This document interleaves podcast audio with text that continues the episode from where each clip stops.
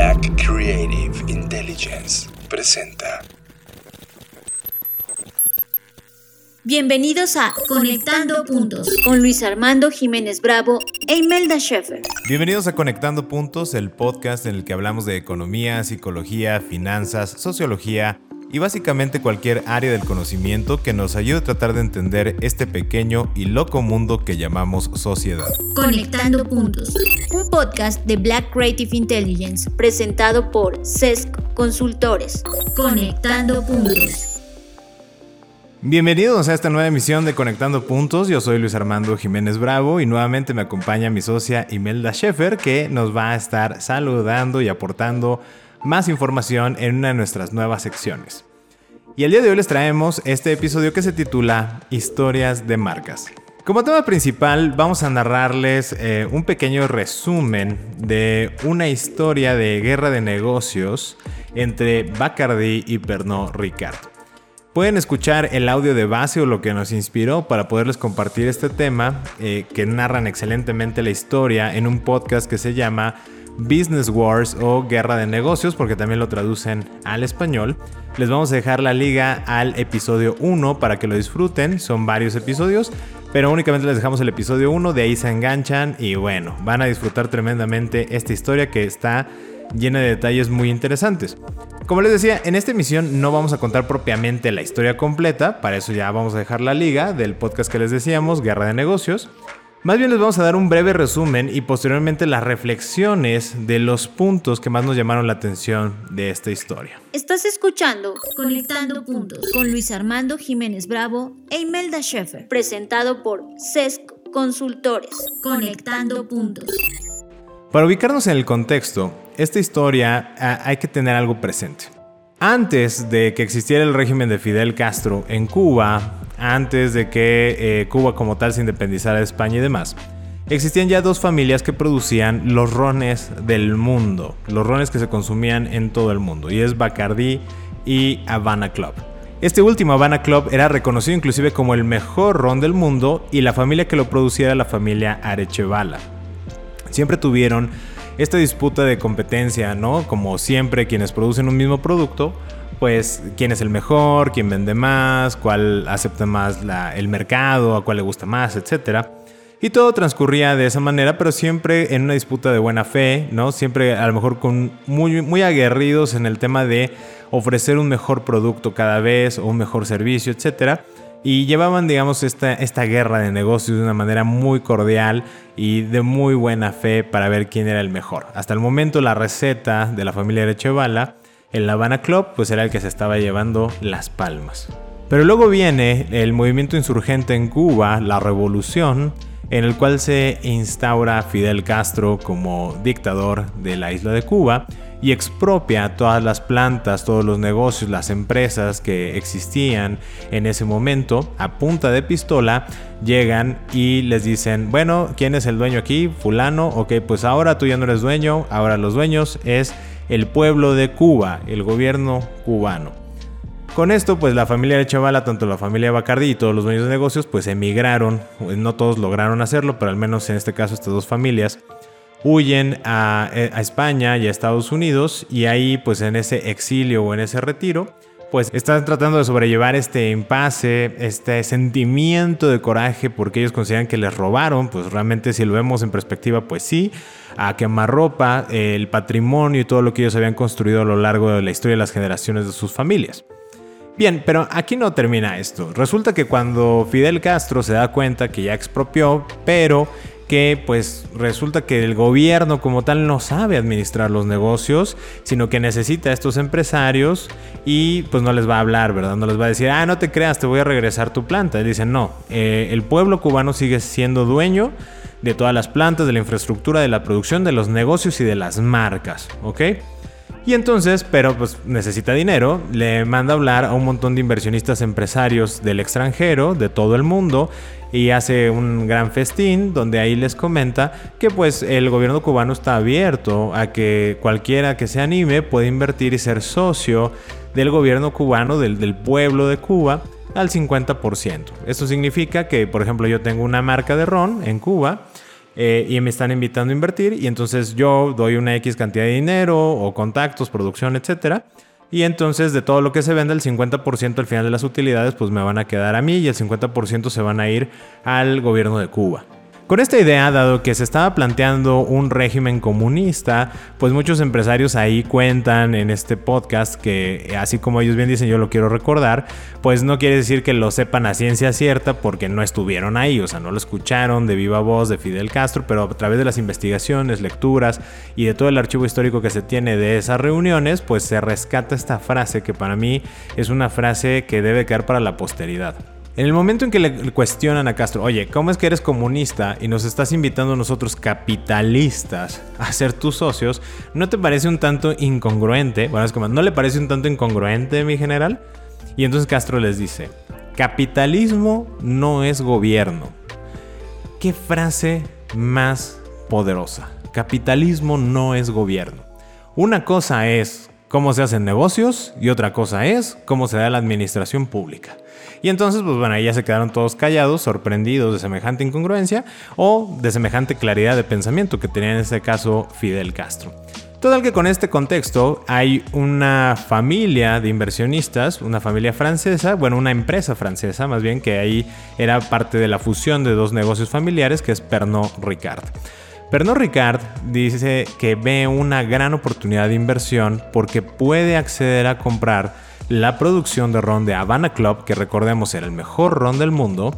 Y no solo eso, va a comprar el mejor ron del mundo y va a poder comercializarlo sin haber puesto nada de infraestructura, porque ya la tiene el gobierno cubano, sin la mano de obra, etc. O sea, lo único que va a poner son los canales de distribución, sus contactos y obviamente pues dinero, ¿no? Porque eso es básicamente lo que estaba buscando el, el gobierno cubano en ese momento. Aquí una nota interesante de Pernod Ricard, y es porque es muy importante el contexto. Hubo un momento en que la familia Pernod comercializaba absant o absinta o ajenjo, dependiendo de dónde lo conozcas, pero es este licor verde que tiene una alta gradación alcohólica y bueno, muchos lo han conocido inclusive como el hada verde, ¿no? Es muy famosa porque los bohemios franceses como Toulouse-Lautrec acostumbraba a beberlo en el Moulin Rouge y era como de wow, sí, ¿no? Este da la hada verde porque pues ahora sí que eso los pone inspirados, que no era otra forma de decir, era como la caguama de los franceses, pues, ¿no? Los que son mexicanos me van a entender, una cerveza gigantesca y eso era lo que los ponía a tono y a modo para hacer sus obras de arte. Bueno, pues resulta que este licor muy popular obviamente entre todas las personas eh, en Europa, les gustaba mucho, a pesar de que era muy fuerte en su gradación alcohólica, pues era muy popular. Pero pasó algo. Resulta que en Suiza una persona desayuna un día, desayuna, y eso creo que es una palabra muy importante, desayuna una copa de absenta. Y pues imagínense así, sin nada, sin decir agua va, pues te metes un montón de alcohol. Y le dice antes de irse a trabajar a su esposa, esposa, mujer, más te vale que cuando yo regrese mis botas estén bien pulidas o si no, ya verás. Total, se va este señor, se va a trabajar, en el almuerzo del trabajo, se echa un par de copitas de vino tinto, termina de trabajar, se va al bar de costumbre, se echa otra pinta de vino tinto, se echa otra pinta de vino tinto y se toma una copita de coñac, pues para que amarre, ¿no? Para que remate el saborcito del vino. Y pues ya venía briago hasta lo que ustedes imaginarán. Regresa a su casa totalmente ebrio ve que sus botas no están bien boleadas y entonces golpea a su mujer. Y no solo contento con eso, en ese frenesí de ira, sale de la casa, regresa con una escopeta, le mete un tiro a su esposa, le mete un tiro a su bebé que estaba en la cuna y posteriormente procede a meterse un tiro él apuntando a su cabeza. Sin embargo, en esta atrocidad, ese disparo que él se mete pareciera como un suicidio fue totalmente fallido porque no lo mata. Sale y se recupera eh, de gravedad y cuando él despierta de toda esta situación de recuperación de ese disparo que él mismo se dio, pues le informan de lo que sucedió, ¿no? Que le había dado el escopetazo a su familia, etcétera, que los había matado y él está horrorizado de esta situación, como creo que todos ustedes cuando escuchan esto es como, ¿cómo es posible? O sea, es una tragedia enorme y pues él totalmente asqueado de sí mismo y aterrorizado dice, no, es que yo no pude haber hecho eso porque yo amo a mi familia y cómo es posible y se suelta en llanto y solloza y demás. Muestra un arrepentimiento profundo y sobre todo una incredulidad de que él no, nunca consideraría haber hecho eso. Total que en juicio, algún juez, después de la defensa y demás, hay detalles ahí del caso, considera razonable que el señor como tal no tuvo la intención de asesinar a su familia, sino que estaba inmerso en un estado de locura o de demencia. Y que esa locura fue producto de la absenta que se tomó en la mañana. Ignoró todo lo que se tomó después y responsabilizaron a la graduación alcohólica de la absenta de ese estado momentáneo de locura. Ustedes dirán, no invente, juez, o sea, ¿cómo es posible que hayan llegado a esa conclusión? Bueno, ahí tuvo una defensa, yo creo que realmente muy armada para dirigir ese razonamiento y también apelando al tema de la costumbre, ¿no? El vino es lo consumen muchas personas y no se han puesto locos como para matar a su familia. El coñac lo consumen muchas personas y nunca se han puesto locos, pero la absenta tiene fama de que te hace alucinar, de que te inspira, de que te lleva a otro nivel. Así que claro, hacía mucha lógica en ese momento para ellos que no es porque estuviera súper borracho que fuera un alcohólico el señor y que en ese momento, en ese delirium tremens, pues y cometió esa atrocidad, y que él era el problema, sino responsabilizaron a una de las bebidas. No a todo lo demás, sino solo a una por esta situación de contexto. ¿Y qué hacen? Prohíben la absenta en toda Europa, primero en Suiza luego posteriormente se empieza a popularizar. Luego dicen, bueno, sí la pueden comercializar, pero con menos gradación alcohólica. Esto fue un golpe durísimo para la familia Pernod, pero bueno, esto los llevó después a unirse con Ricard y crean Pernod Ricard.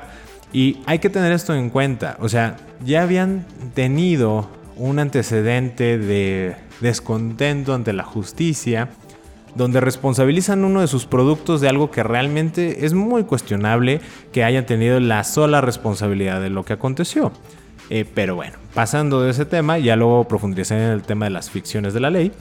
El punto importante es que con este antecedente y demás la historia, pues el que era en ese entonces el CEO de Pernod Ricard dice, oye, mira, este embargo que le puso Estados Unidos a Cuba y con todo esto de la revolución, pues va a pasar, es como un berrinche, ¿no? Geopolítico. Ahorita tenemos esta oportunidad, nos están diciendo que podemos hacer todo esto, como les había dicho, comercializar el mejor ron del mundo, pues vamos a entrarle, ¿no? Y entonces si invierten como socios de Castro. Me gustaría decir que del pueblo cubano, pero bueno, la historia y el tiempo realmente nos ha dicho que pues mucho de ese beneficio iba más bien a Castro más que al pueblo cubano. Y, y entonces empiezan a producir Habana Club y a comercializar el ron Habana Club. Pero aquí hay un tema importante. La familia Bacardi cuando se entera de esta situación de inversión queda eh, furibunda, ¿no? No caben del coraje de, concebir que una persona esté dispuesta a comercializar ron. Para empezar, dicen, ni siquiera son cubanos. No solo eso, sino que están produciendo en las mismas plantas que nos robaron, un producto que nos robaron y con una marca que nos robaron. Entonces no es posible que esto vaya a suceder. Y aquí ustedes podrán decir, oye, pero pues que no la familia Arechevala tenía registrada la marca Havana Club para poderla comercializar. ¿Y qué creen? Sí, están en lo correcto, sí la tenían registrada, pero pasó un pequeño detalle. Cuando se da este tema de la expropiación, ya estaba por vencerse en Estados Unidos el trademark o la marca registrada de Havana Club eh, para la familia Arechevala. Los hermanos Arechevala en ese momento, por desconocimiento o por situación, tenían una idea. Y la idea era que ellos creían que para poder ser titulares o propietarios de una marca registrada, tenían que estar produciendo ese bien del cual se asignaba la marca. Ejemplo, yo estoy produciendo ese ron en Cuba, porque eso es ron cubano, y le puedo poner esa etiqueta que dice Habana Club, porque primero el producto existe y luego la marca nada más es para que las personas lo distingan. Esa era la idea que ellos tenían. Sin embargo, en la ley que existía en Estados Unidos en ese momento, no era así. Es como, no, pues la marca, aunque tú no produzcas, aunque tú no tengas el producto como tal, tú puedes ser titular de, una marca, de un registro. Y lo único que tenían que hacer para renovarla, pues era invertir la módica cantidad de 100 dólares, meter un papel de solicitud de renovación y tan tan, ya estaba. Pero no lo hicieron. Como ya se imaginarán, por esta idea que les conté, pues no lo hicieron y ¿qué creen? Al no renovar la marca Habana Club, pues la perdieron. Y entonces, como no había nadie que reclamara la marca Havana Club, pues uno de los jueces que estaba dirimiendo estos temas de propiedad intelectual dice, bueno, la ley nos marca que cuando no exista alguien que, que reclame esta marca, se tendrá que regresar al país de origen, ¿no? Y este país de origen, pues resulta que es Cuba. Entonces le regresan la marca Havana Club al gobierno cubano. Y aquí es donde, bueno, pues como solemos decir en México, la puerca tuerce el rabo porque es donde se complica toda la historia. Sucede esta situación que ya cuando tienen este derecho de explotación de la propiedad intelectual de Habana Club, el gobierno cubano, pues quieren vender en Cuba, porque aparte también Estados Unidos es el mayor consumidor de ron en el mundo en ese momento contextual. Estamos hablando ya a partir de 60, 70, 80, 90, siguen siendo los mayores consumidores de ron en el mundo. Entonces es un mercado hiper atractivo que obviamente retomo, Pernod Ricard pues lo veía muy interesante para sacarle buenos rendimientos a esa inversión. Pero faltaba algo.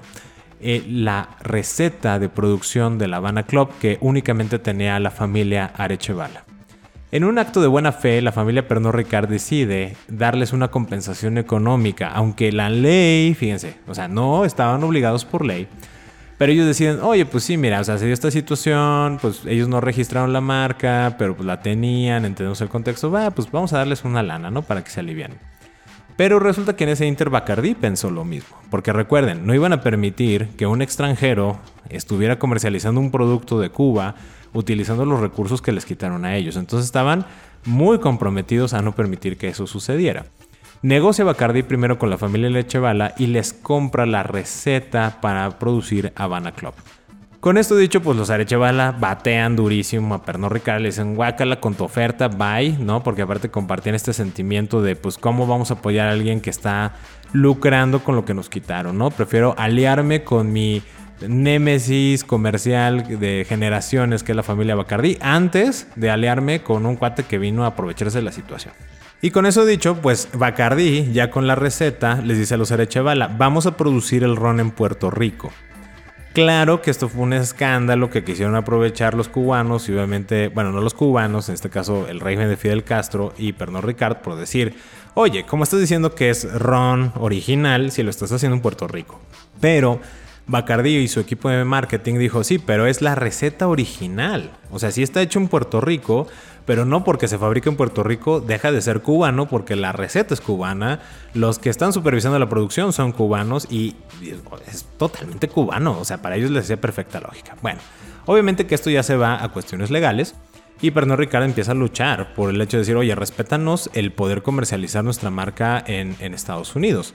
Pero en eso el equipo de abogados de Bacardi y que aparte la empresa como tal Bacardi le había metido un montón de lana al lobbying político, logran meter de manera muy discreta en toda la aprobación del presupuesto de un cierto año, entre todo el millón de hojas, porque dicen que es como una tonelada de papel o una cosa así, lo que si imprimieras todas las reformas y autorizaciones presupuestales, es como una tonelada de papel, pues ahí metieron una hojita que literalmente era un parrafito, ¿no? Tres líneas así como atrás, la metimos ahí y la aprobó el Congreso sin realmente revisarlo. Pero ese parrafito decía que nadie pudiera comercializar un producto cuando el origen de esa marca o de ese producto surgiera de la expropiación de bienes en el país de origen. Básicamente la hicieron, de hecho se conoce como la ley Bacardino, porque la hicieron específicamente para bloquear a Pernod Ricard. Bueno, ya con la ley de su lado, otra vez regresamos a la ficción de la ley pues ya estaban bloqueando Pernod Ricard. Pero lo más interesante es que la historia sigue y sigue. Al día de hoy todavía no sabemos qué va a pasar. Ya pasaron por los regímenes de Bill Clinton, de Barack Obama, de Donald Trump, ahora con Biden. Y no saben qué va a hacer porque algunos han sido pro levantamiento del embargo, otros han sido anti levantamiento del embargo. Ya saben la política de Trump de hacer a América grande de nuevo, como si América fuera Estados Unidos nada más, pero bueno, es otro tema. El punto es que eh, pues ha habido todo este estire y afloje sobre el tema de quién tiene la marca y el legítimo derecho de comercializar Havana Club, el ron de Cuba en Estados Unidos. Y hasta la fecha sigue, eh, por eso les recomiendo enormemente que sigan la historia. Yo una vez les estoy pasando el resumen pero eh, las reflexiones creo que son muy importantes porque les las queremos compartir en aras de que cuando estén escuchando esta historia, pues hagan estas conexiones y saquen también sus propias reflexiones y conclusiones. Primero que nada, o la primera que nos llegó fue el tema de la propiedad intelectual. Es, ¿Cómo es posible que el desconocimiento de una ley, de, y me voy un poco más allá, más allá de la ley, de, de las técnicas procesales alrededor de una ley, puede hacer que pierdas una oportunidad? El hecho de que tengas una idea equivocada de lo que la ley permite o prohíbe te puede inhibir oportunidades de aprovechamiento de algo que tú generaste. Como en el caso de lo que vimos con los Arechevala de, oye, creían que tenían que estar produciendo el ron si no les iban a renovar la marca y no era así. y solo habían tenido que meter ese trámite y pagar esa cantidad de dinero muy modesta en comparación a toda la inversión que se tendría que hacer para producir el ron. Y bueno, perdieron esa oportunidad. ¿Y cuántas veces a lo mejor si tú volteas a ver tu modelo de negocio, hay algún intangible, hay alguna situación de propiedad intelectual o de propiedad industrial que es el core, el eje de tu modelo de negocio y lo estás ignorando y te estás centrando más en los tangibles como la maquinaria, el edificio, los medios de transporte, etc. Y ahí puedes tener algo por no tener ese conocimiento de la ley propiamente, de las oportunidades que puedes estar teniendo. Ahora, la segunda reflexión que nos llegó es cómo la ley es una ficción. Es que vean nada más, esto es impresionante. Las leyes se supone que surgen cuando uno estudia la historia del derecho y estudia la naturaleza del derecho, empezando por el derecho penal, que es justamente inhibir conductas antisociales indeseables que ya ocurrieron. ¿Qué quiero decir con esto? Una ley no surge de manera preventiva, típicamente. No quiere decir que no existan, sí hay leyes preventivas. Pero la mayoría de las leyes surgen una vez que ciertos actos ya se dieron o ya se ejercieron. Y entonces, como ven que, oye, esto no le conviene a ciertos intereses, o no le conviene a la sociedad, o no le conviene a la recaudación de impuestos, entonces vamos a modificar las leyes justamente para que estos actos no se puedan volver a repetir. Y si se repiten, se consideren ilegales. Y en el momento en que son ilegales, puede tener una pena que puede ser tanto monetaria como corporal. O sea, estoy hablando de tema penal, ¿no? Cárcel. Y de esta manera vamos a inhibir que se vuelva a repetir la conducta. Pero vamos a analizar esto. Y esto es muy complejo.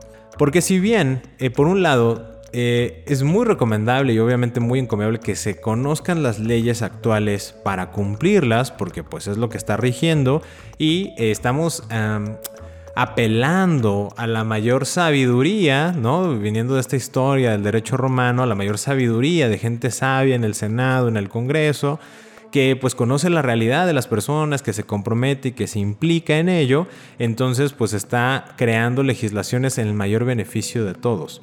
Pero hoy día sabemos que no es así. Si conectamos con nuestro episodio previo de la naturaleza de la creatividad, no podemos ya confiar que los legisladores conozcan todas las realidades que se están construyendo en el día a día a través de modelos de negocios novedosos.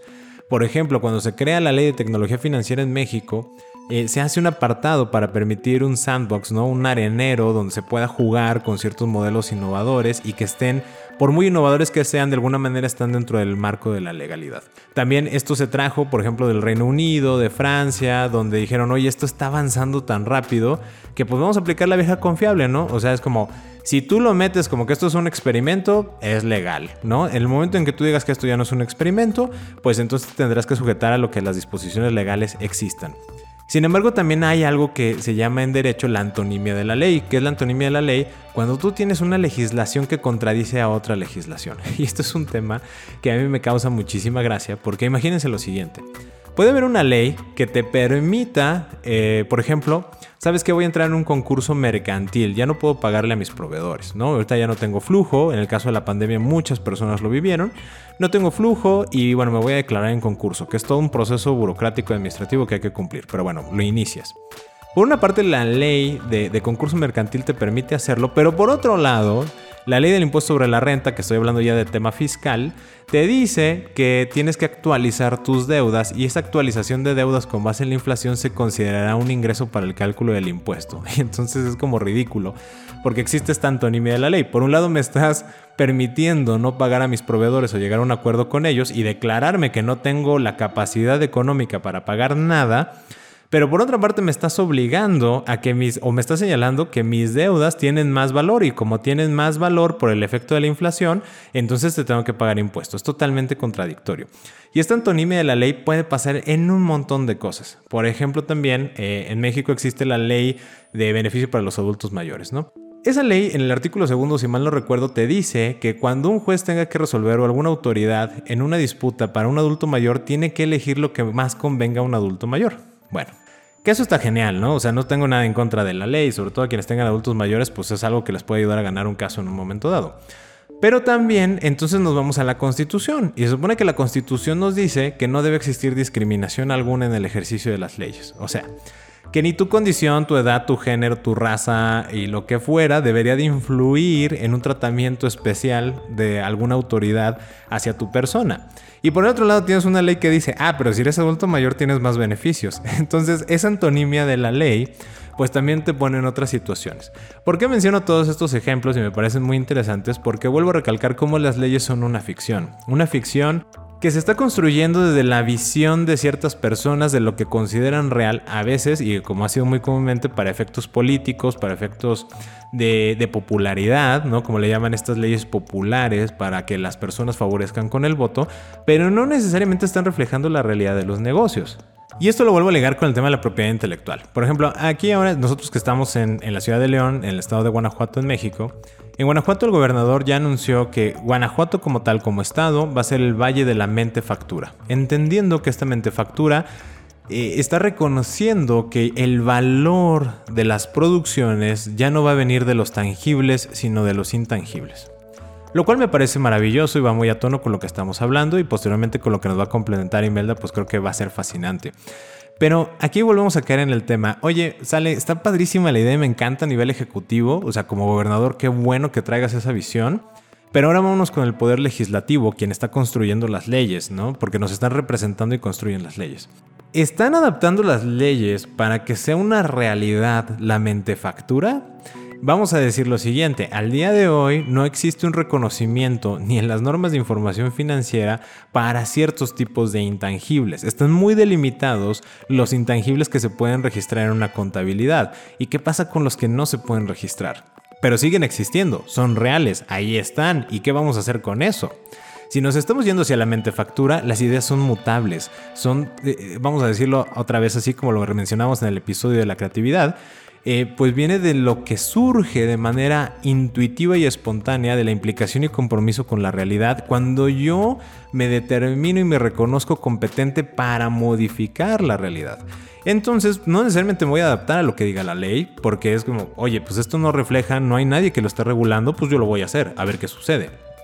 Realmente el poder legislativo está al nivel de la vanguardia o tienen esta visión preventiva para crear leyes facultativas que estén previniendo la posibilidad de múltiples escenarios y no le pongan trabas al desarrollo de los negocios, hasta el día de hoy hemos visto que no es así. Y no solo en México, sino en muchos países, nos están escuchando en Colombia, en Ecuador, en Chile, en Estados Unidos, en Europa, etc. En cualquier país del mundo, la parte legislativa tiende a estar atrasada porque, insisto, típicamente las leyes se construyen posterior a los actos, ¿no? Y especialmente cuando esos actos son conductas antisociales indeseables, ya sea en perjuicio del fisco, porque no están recaudando suficientes impuestos, en perjuicio de la sociedad, porque de alguna manera los estamos afectando. Entonces, e, este punto es fundamental y ahorita voy a ir un poquito más adelante para esta parte. Cuando nosotros reconocemos esta ficción de la ley y que es mutable con el ejemplo que nos ha dado Bacardi, quiere decir que si nosotros en un ejercicio colectivo empresarial nos ponemos a pensar y tenemos bien ordenadas nuestras propuestas. Por ejemplo, yo te diría, oye, tienes bien ordenados tus procesos, determinados tus intangibles, ¿qué es lo que le está haciendo el core, el eje de tu negocio?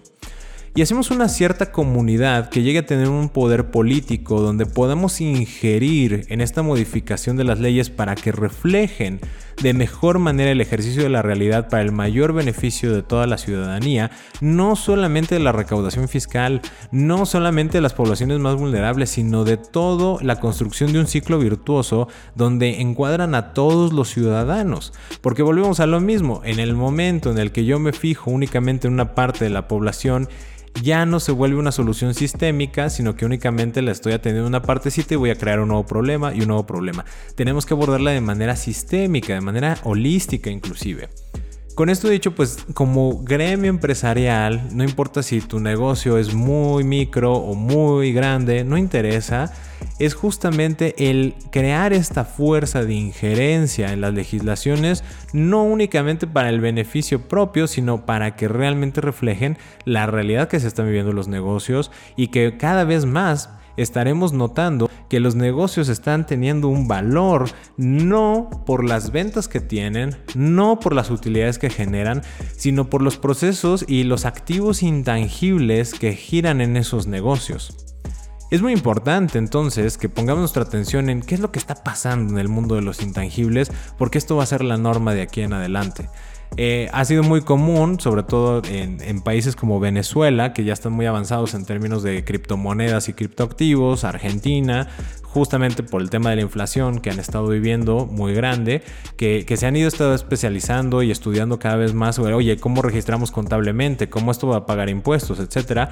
En México ya se liberó inclusive una norma de información financiera respecto a los criptoactivos, no criptomonedas, porque acuérdense que en México no está reconocida como una moneda de curso legal, o sea, es un activo, es una propiedad.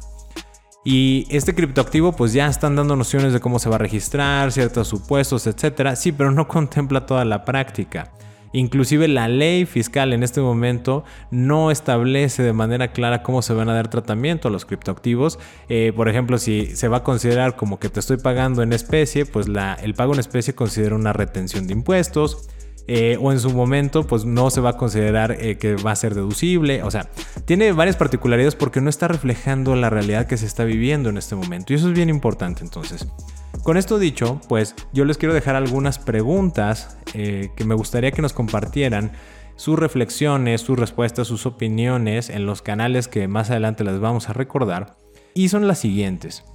Número uno, ¿es ético lucrar con lo que le quitaron a otros?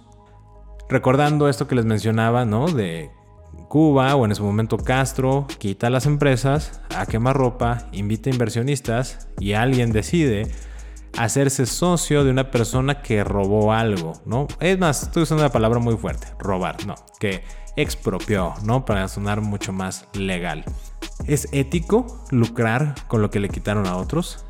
Y conectando con esa pregunta, ¿qué opinas de esa decisión de inversión que hizo Pernod Ricard? ¿Qué, te genera? ¿Qué reflexiones te, te, da? Y mi última pregunta es, ¿qué opinas del movimiento legal que hizo Bacardi? Nuevamente en este tema de, ah, sí, pues esas vamos, pues vamos a meterle más ficción a la legalidad, pues para que vayamos este, equilibrando el campo de juego. ¿Qué es lo que te genera todo esto? Es algo que nos encantaría saber y pues que nos compartas en los medios que te recordamos. Esperamos tus mensajes a través de nuestra página de Facebook arroba SESC Consultores. Esto es arroba SESC Consultores. O por correo electrónico a través de nuestra página de internet www.sesc.com.mx.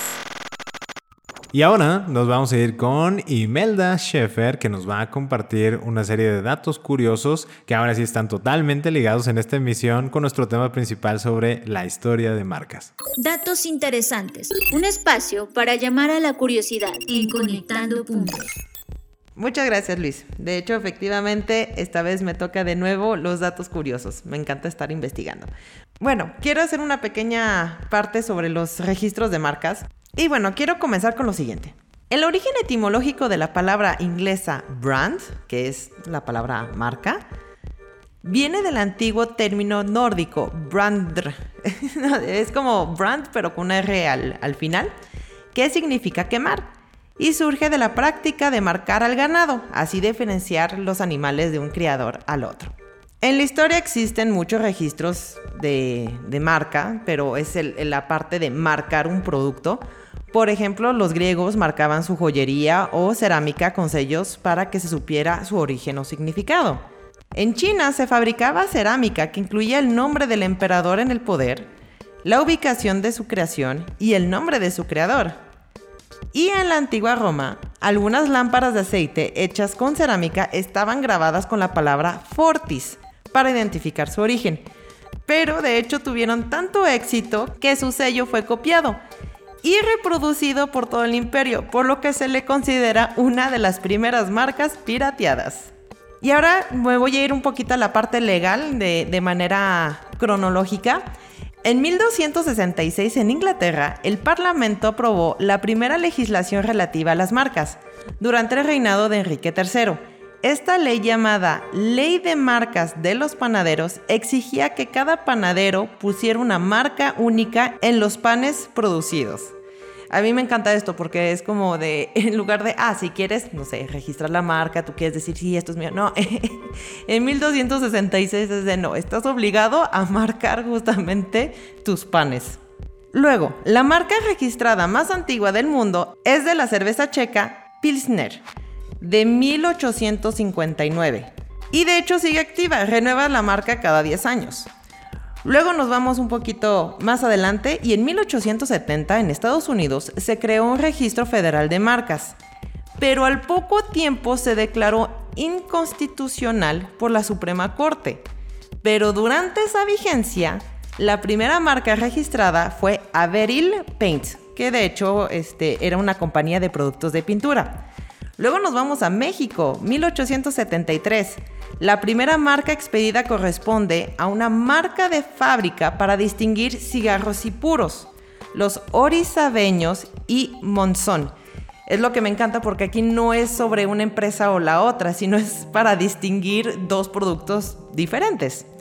Y luego nos vamos a 1876. En Inglaterra, la marca de cerveza Bass fue la primera en inscribir su nombre y logotipo justo después de que se creara la legislación para proteger las marcas. Y por último les quiero dar un pequeño extra de México. La patente más antigua de la que se tiene registro es el de la máquina para introducir aire en buques, de Manuel Teodosio Guillamé, el cual fue otorgada en 1840. A mí lo que me encantó es de que la patente fue antes que el registro de marca.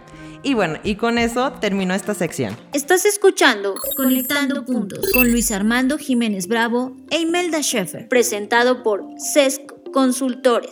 Conectando Puntos. A mí me encantan estos datos que investigas, Imelda, porque me vuelve a reforzar esta parte de la ficción, ¿no? la ficción de la ley. Lo que mencionabas de cómo en un momento dado la máxima, eh, el máximo organismo dentro del Poder Judicial en los Estados Unidos, que es la Suprema Corte de Justicia, declara inconstitucional una ley de propiedad industrial o de propiedad intelectual.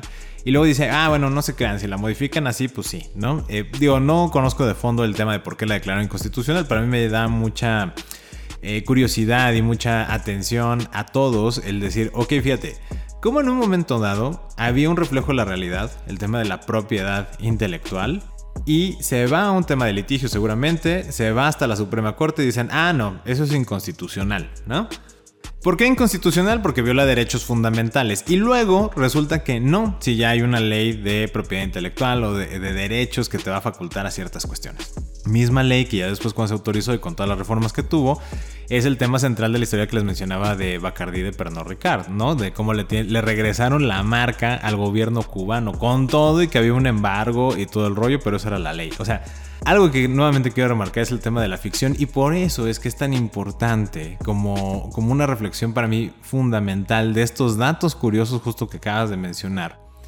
Es el hecho de que todos como colectivo empresarial, esas modificaciones que se fueron dando en la ley, es más, la misma necesidad de construir una ley que protegiera la propiedad intelectual, la propiedad industrial, vino de algún gremio que ya estaban inventando tanto o que ya estaban creando tantas modificaciones a la realidad que están siendo tan creativos que requerían de algún marco regulatorio para delimitar pues, de quién era qué y cómo se tenía que usar para que no hubiera eh, controversias particulares, sino que hubiera una situación de aplicación general.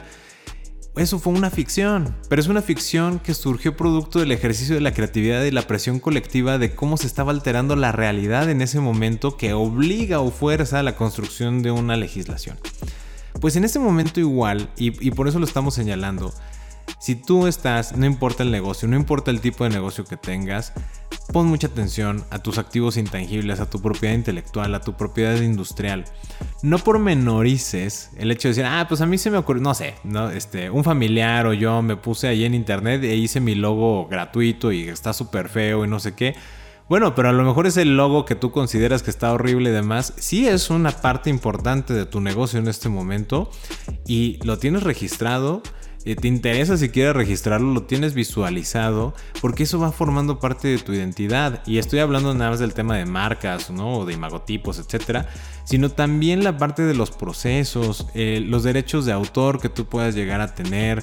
Si te gusta cantar, si te gusta hacer todo, somos todos los que estamos en una industria creativa y de negocios. Ahora sí, en este momento de la humanidad, estamos volviendo a tener esta injerencia tremenda en la realidad a través de nuestras creaciones, que se vuelve importantísimo voltear el foco a las leyes y decir, oye, esa ficción que construiste de ley, está padre, pero, ¿qué onda? ¿Cómo vas a hacer para que regule y nos refleje realmente lo que estamos construyendo ahorita?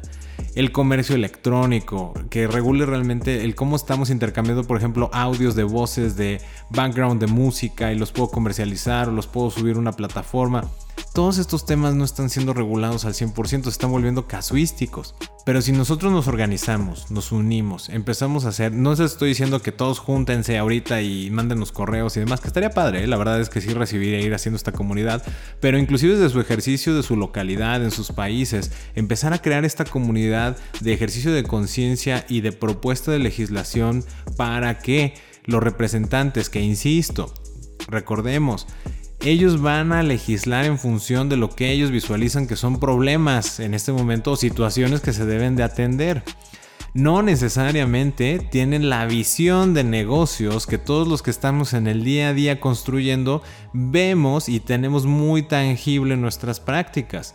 Entonces, pues parte de nuestra obligación como dueños de negocios o como agentes de cambio o agentes creativos en la comunidad es unirnos, crear propuestas, pero para crear propuestas hay que tener identificados pues qué es los intangibles, cómo están ejerciendo, cómo están funcionando, qué problemáticas estamos detectando, qué facultades o derechos necesitamos que estén regulados y entonces ahora sí mandar y presionar propuestas y propuestas a nuestros cuerpos legislativos para que modifiquen estos ejercicios de ley y se vuelvan adaptables a la realidad que estamos viviendo. Y fíjate que se me hace importante lo que estás mencionando sobre, bueno, sabes que hiciste este logo, bueno, que tiene si, o sea, no significa que tiene que ser como el más elaborado. De hecho, si lo buscan, lo que comentaba de la cerveza Bass en 1876, que fue inscribir el nombre y el logotipo. El logotipo es un triángulo. y aparte ha habido muchos casos en que entre las marcas van cambiando de logotipo, así es. Hay algunas que cambian radicalmente y otras son una modificación al original. Pero imagínate que, no sé, no, no lo registras, alguien hace algo parecido y de hecho ha habido muchas cosas entre las marcas y hasta en la música, ¿no? Que dicen, es que el tonito o el tono es, muy, es demasiado similar al de otra canción, o sea, no, es, no son las mismas palabras, pero el tono, y ha habido, de hecho lo estuve escuchando en Estados Unidos, especialmente allá, ha habido artistas que se andan demandando por el por los tonos y hay algunos que sí podemos notar luego luego que es un tono muy muy similar y otros que dices o, sea sí utilizó el, el do el re y este y el mi y el mi no sé por decirlo así o sea utilizaron estos pero o sea cuando lo escuchas nada que ver y hay otros que dices, no manches, sí es muy, muy parecido. Entonces imagínate que pues estás haciendo algo y alguien no lo registras y alguien puede hacer algo muy similar, como no sé, al 80 o 90%, y este, y pues ahora es de, de su propiedad, ¿no? Y ya, entonces yo creo que pues no tenerle miedo a, pues también es creer en lo que uno está haciendo no es nada más de voy a registrar absolutamente todo lo que me venga en la mente, pero las cosas que sí estamos apegadas y tener como esa confianza de esto es lo que me está, me está gustando, me está apasionando, pues ¿por qué no? Y es como también una ayuda de, pues cree en ti, cree en tu creación. Totalmente, y eso que acabas de comentar, la confianza, eh, que es como, es paradójico, ¿no? Porque tienes que creer en lo que creas que es, para mí es una paradoja porque para haberlo creado tuviste que haber creído en esa idea, pero luego ya cuando la ves manifiesta a lo mejor ya no crees tanto en ella y es como, ay, no, eso qué, ¿no? Es como, está bien feo o eso no va a servir. Y entonces se rompe esa, ese creer en la creación, pero sí, efectivamente, es retomar este eh, sentido de apropiarnos de lo que se crea, de ser responsables de lo que se está creando y seguir creyendo en esa creatividad o en esa creación manifiesta.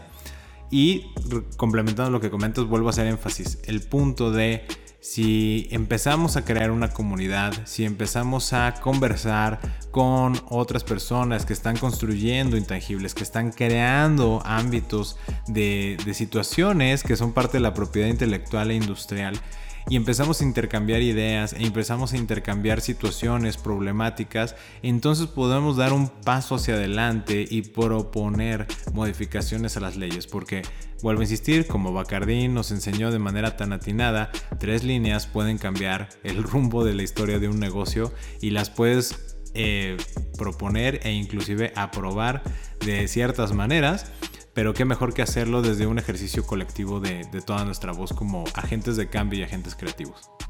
Y con esto dicho, ahora les queremos presentar una nueva sección que se llama Los consultores comparten. Los consultores comparten entrevistas, reflexiones y desahogos en Conectando Puntos.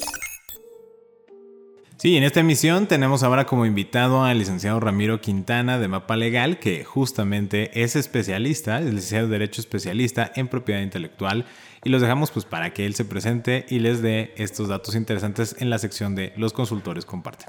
Hola, escuchas de Conectando Puntos. Mi nombre es Ramiro Quintana y soy maestro en Derecho, especialista en propiedad intelectual y trabajo actualmente para el despacho de servicios legales MAPA.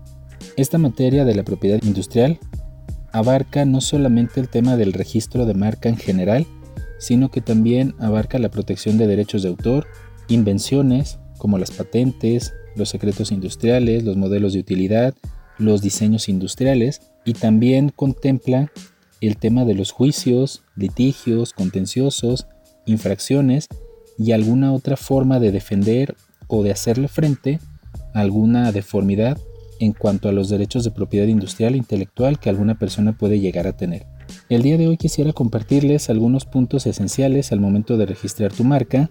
Normalmente las personas en el comercio utilizan un signo distintivo que va a servir para que el público consumidor los pueda identificar de los demás competidores o de las demás personas que se dedican a lo mismo o que ofrecen productos semejantes. Estos signos distintivos son conocidos como marcas y hay diferentes clasificaciones o diferentes tipos. Anteriormente solo se conocían las marcas nominativas, es decir, únicamente el nombre, las marcas inominadas, únicamente el imagotipo o algún símbolo, y las marcas mixtas, junto con las marcas tridimensionales. Una marca mixta era una combinación de un nombre con algún logotipo o incluso algún nombre con una forma física. Las formas físicas, como botellas, empaques, embalajes, entran dentro de la categoría de las marcas tridimensionales. Sin embargo, al día de hoy tenemos otras marcas u otros tipos de marcas que se salen de lo tradicional o que se salen de lo convencional. Por ejemplo, en nuestro actual sistema jurídico de propiedad industrial tenemos a las marcas olfativas y a las marcas sonoras, algo que es completamente novedoso en nuestro sistema. Hay cantidad de marcas olfativas, de marcas sonoras, con las que ya habíamos tenido alguna relación, pero que aquí en México no habían alcanzado como tal ese grado para un tema de protección. A raíz de algunas reformas que se han estado llevando en los últimos años, ya es posible adaptar este tipo de registros en nuestro sistema jurídico adoptando las ideas o adoptando algunas vertientes que nos dictan tratados internacionales.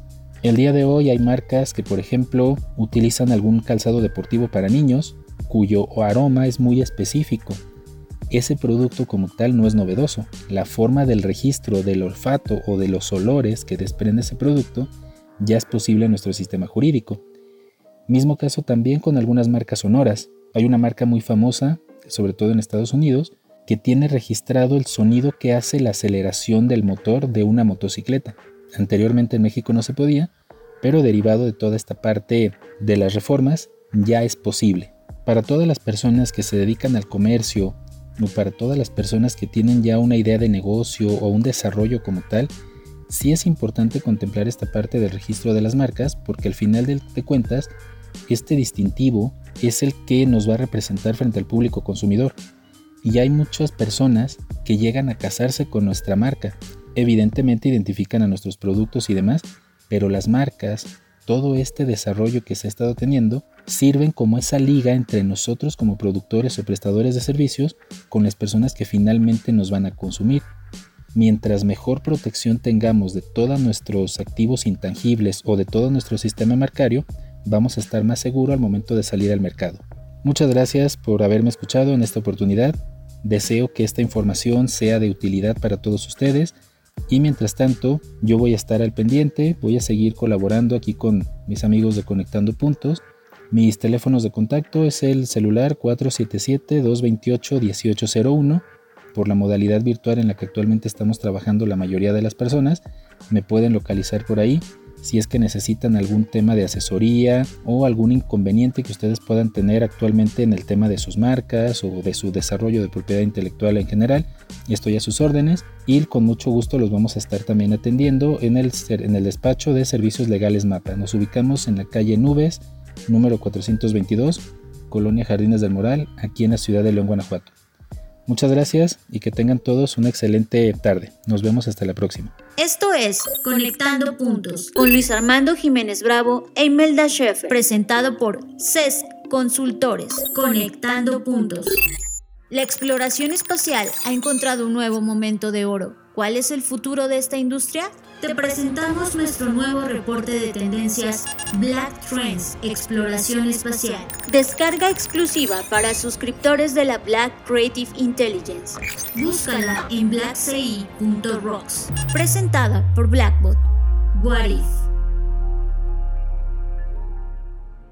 Y con esto valoramos nuevamente que nos hayan escuchado, que nos hayan acompañado a lo largo de todas estas reflexiones. Eh, agradecemos que nos las compartan en los medios que ya conocen y también valoramos la aportación que nos hizo el licenciado Ramiro Quintana en esta nueva emisión. Yo soy Luis Armando Jiménez Bravo. Y yo Imelda Schaefer.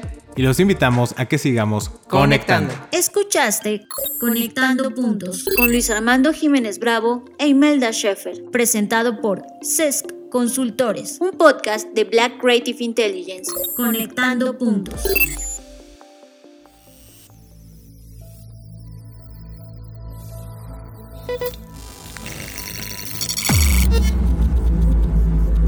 Black Creative Intelligence presenta